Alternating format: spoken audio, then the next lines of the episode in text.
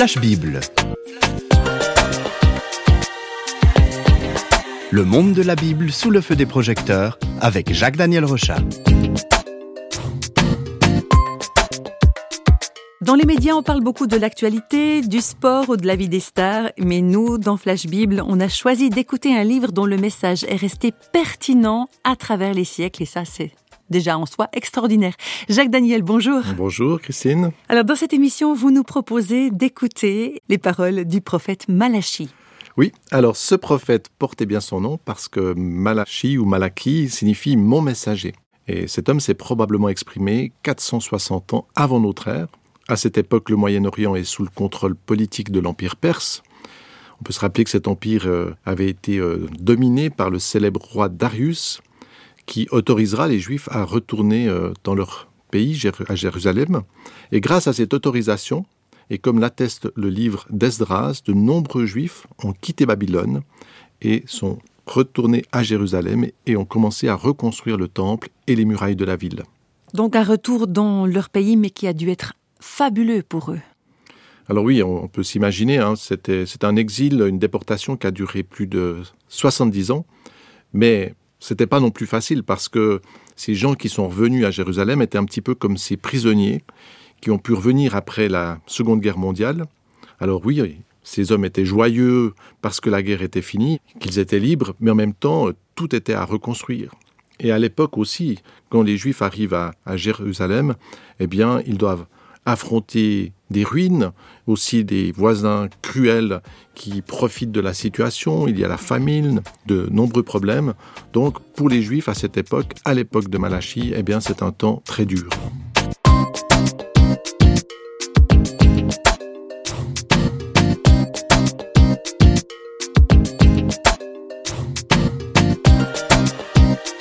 Donc Malachie, un prophète euh, qui est appelé à parler de la part de Dieu, c'est ça un prophète. Hein Qu'est-ce que va dire Malachie à son peuple qui, souffre et qui doit transpirer là pour euh, reconstruire tout ce qui est en ruine?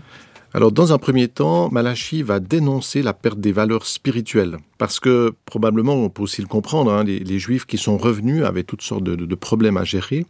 Et puis, au fil du temps, ils se sont laissés gagner par le doute. Et même les prêtres, eh bien, ont perdu leur ferveur. Et à l'époque où Malachi va s'exprimer, eh bien, ces prêtres agissent machinalement, sans conviction.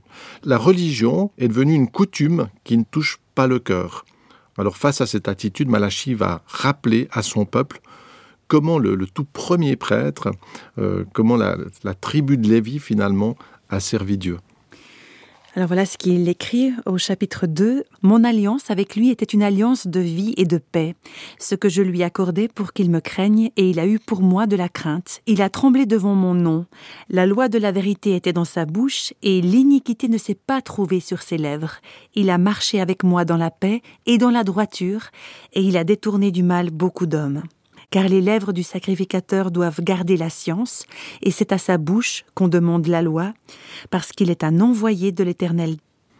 Alors, avec ces, ces, paroles de Malachi, eh bien, déjà Malachi montre, euh, mais en fait, c'est même Dieu qui indique que, que la vraie foi ne peut se contenter d'apparence.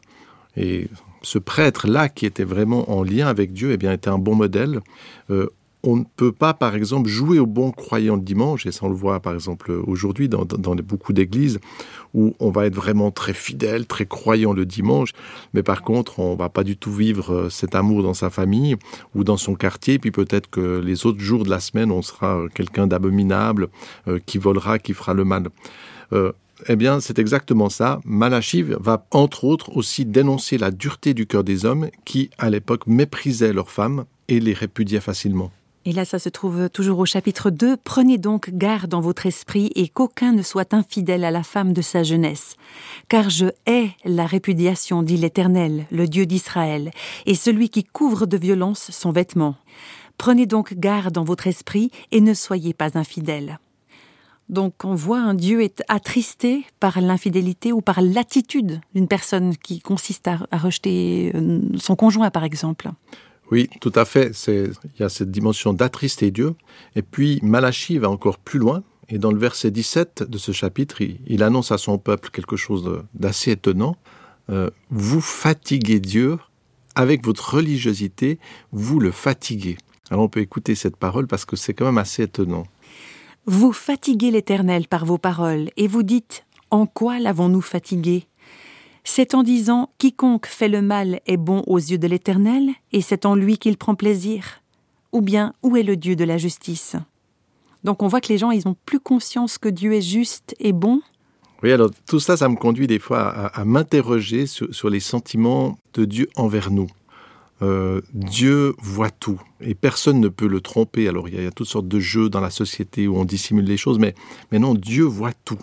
Il voit nos hypocrisies, nos haines, nos lâchetés. Quoi. Il, voit l'ensemble du monde. en quelque sorte, il peut l'entendre dans sa globalité.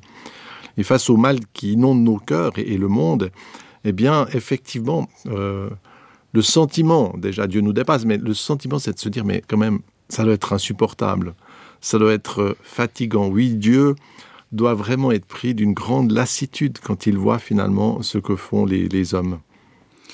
Donc quand on considère ce tableau, on se dit ouais, c'est pas tellement enthousiasmant. On pourrait même avoir peur finalement que Dieu euh, décide d'appuyer sur un grand bouton stop et puis voilà, enfin il a la paix. Et on en, ouais, effectivement, ça, on peut imaginer le bruit qui vous fatigue et tout, puis à un moment donné, bah, comme euh, le réveil, voilà, le réveil, vous pouvez appuyer sur et puis à un moment donné, ben, hop, le repos. Il n'y a plus cette alarme, ce bruit, ces souffrances, cette stupidité, etc. Mais en fait, euh, Malachie est le dernier prophète qui va s'exprimer dans l'Ancien Testament. On pourrait même voir, vu que ça s'est fait à peu près, euh, on l'a vu, 450 ans avant Jésus-Christ, on, aurait presque pu craindre que, euh, après ces paroles, eh bien, finalement, il y aura comme un espèce de silence, que Dieu abandonne finalement les, les hommes, mais non. Et puis, Malachie va annoncer au contraire que Dieu, plutôt que d'appuyer sur le bouton stop, va se manifester avec plus de force et il annonce plusieurs siècles à l'avance la venue d'un certain Jean-Baptiste. Et ce Jean-Baptiste, eh bien, euh, on le verra, sera celui qui va ouvrir la route, qui va annoncer l'imminence de la venue du Messie, la venue du Christ. On peut écouter cette parole qui est très impressionnante parce qu'elle annonce ce rôle de Jean-Baptiste. Voici, j'enverrai mon messager, il préparera le chemin devant moi. Et soudain entrera dans son temple le Seigneur que vous cherchez et le messager de l'alliance que vous désirez. Qui restera debout quand il paraîtra?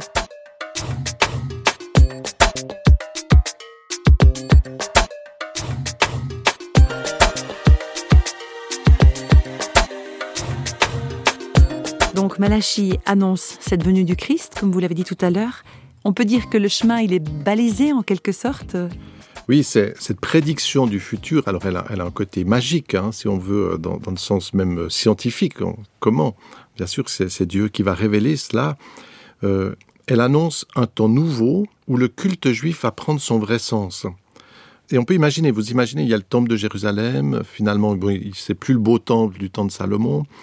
Euh, les Juifs euh, vont au temple, mais n'y croient plus vraiment. En fait, il y a les difficultés de la vie. La religiosité est devenue quelque chose de mécanique. C'est plus ce lien avec Dieu. Et puis, tout d'un coup, Dieu annonce qu'il vient. Et c'est ce que dit Malachie dans le texte qu'on a écouté. Et soudain entrera dans son temple le Seigneur que vous cherchez. C'est-à-dire, ce sera plus seulement un édifice où on fait quelque chose pour Dieu, mais Dieu lui-même viendra dans ce lieu-là. Ce que dit Malachie, c'est que Moïse, les prophètes et les hommes de bien sont comme des ouvriers qui suent, qui ont sué pour faire une route. Et un jour, cette route est finie, c'est ce qu'annonce Malachie. Et qu'est-ce qui va se passer sur cette route? Eh bien, le Seigneur, qui était finalement le, le, but de cette route, eh bien, il va pouvoir passer sur ce chemin. Donc là, il y a cette annonce extraordinaire de cet accomplissement de tous les efforts du judaïsme. Donc c'est une parole qui change tout, ça. C'est pas juste une coutume, c'est pas juste des habitudes, c'est vraiment quelque chose qui change profondément. Oui, parce que dans cette venue du Seigneur dans son temple, eh bien, il y a l'accomplissement. C'est comme euh, l'enfantement, il y a toute la gestation, et à un moment donné, le sens même de toute cette souffrance aussi, de ce poids qu'une femme va, va devoir porter. Et puis à un moment donné, il y a l'enfant qui arrive alors là, c'est pas l'enfant qui vient. Euh, oui, c'est l'enfant qui vient, mais c'est surtout le Seigneur qui vient au milieu des hommes. Donc ça va donner un sens au sacrifice, aux dons, aux prières, à tout ce chemin que les Juifs parcourent dans toute cette fidélité. Et de voir en quelque sorte, euh, c'est comme la femme qui d'un coup se rappelle que l'enfant va venir, alors ça va donner un sens à tout ce temps de, où elle porte son enfant. Donc vous êtes en train de nous dire que c'est quand les cœurs se rendent compte ou qu'ils voient l'œuvre de Dieu que la foi peut devenir euh, active, généreuse. Oui, et c'est dans ce sens-là très important d'écouter la prophétie que l'on va trouver dans le quatrième chapitre de Malachie, parce qu'elle annonce encore un temps plus décisif. On peut écouter cette parole. Voici, le jour vient, ardent comme une fournaise. Tous les gens hautains et tous les méchants seront comme du chaume. Le jour qui viendra les embrasera. Mais pour vous qui craignez mon nom, se lèvera le soleil de la justice, et la guérison sera sous ses ailes. Vous sortirez et vous sauterez comme les veaux d'une étable. Donc là, on voit cette joie, ce, temps euh, bon, redoutable aussi pour les méchants et les hautains, mais en même temps cette, cette, joie de ceux qui, qui sont fidèles parce que ce Dieu vivant existe réellement et il vient, il est là. Et comme à un moment donné, euh, Jésus est annoncé, il y a eu un moment donné où il était là, eh bien, Malachie parle d'un temps encore ultérieur que nous attendons aussi aujourd'hui, où Dieu manifestera pleinement sa grandeur. Un temps où chaque personne se retrouvera face à face avec Dieu. C'est déjà le cas quand on meurt, où on se retrouve dans une autre dimension. Mais ce jour-là, ce jour spécial, euh, eh bien, Dieu séparera le mal du bien. Ce sera un grand carrefour pour les hommes. Et aujourd'hui, malheureusement, beaucoup de personnes ne prennent pas du tout garde à cette dimension de Dieu. Pourtant, Malachie nous rappelle qu'ils seront bel et bien devant lui. C'est très impressionnant. On peut ignorer Dieu, on peut être violent, on peut torturer des gens.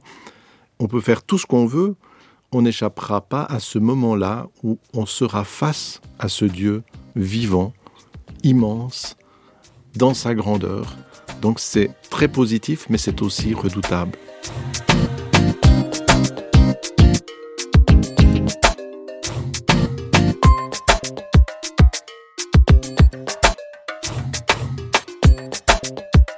Découverte du livre de Malachie nous a permis de mesurer la perte de foi et de justice qui touchait même les, responsables religieux, les prêtres juifs. On a aussi écouté des annonces étonnantes sur la venue du Christ dans son temple et le jour du jugement. Jacques Daniel, comment est-ce que vous allez conclure euh, ce survol du livre de Malachie alors ce livre est ancien, comme on peut dire même comme tous les livres de la Bible, pourtant son message nous interpelle aujourd'hui sur notre manière de vivre sur la terre et en particulier sur notre manière de vivre avec Dieu. Comme les, Juifs à l'époque de Malachie, eh bien, on peut vite être tenté de devenir des croyants superficiels, par habitude, ou même qui vont un petit peu essayer de, presque de faire du chantage religieux. Euh, Malachie nous rappelle que Dieu est bien Dieu. Et ça, c'est presque pour moi impressionnant de, le dire, parce qu'on voit qu'en nous, euh, c'est quelque chose qui nous dépasse. Dieu est bien Dieu, il existe réellement, il est. Et voilà ce que nous dit Malachie.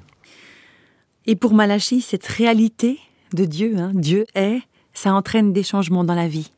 Oui, parce que cette existence de Dieu signifie que Dieu me voit, qu'il me connaît et qu'il n'est pas inactif envers l'histoire humaine. Il s'est manifesté, il est venu à Jérusalem, il s'est même offert sur une croix.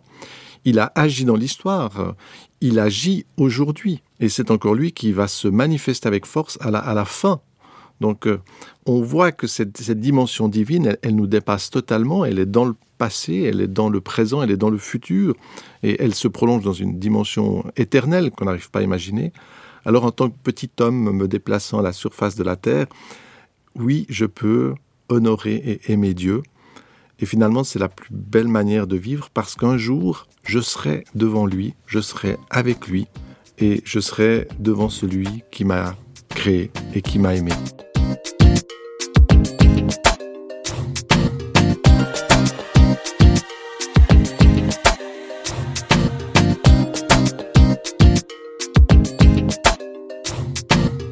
Les feux des projecteurs de Flash Bible s'éteignent pour aujourd'hui. Flash Bible vous a été proposé par Radio Réveil en collaboration avec Jacques-Daniel Rochat.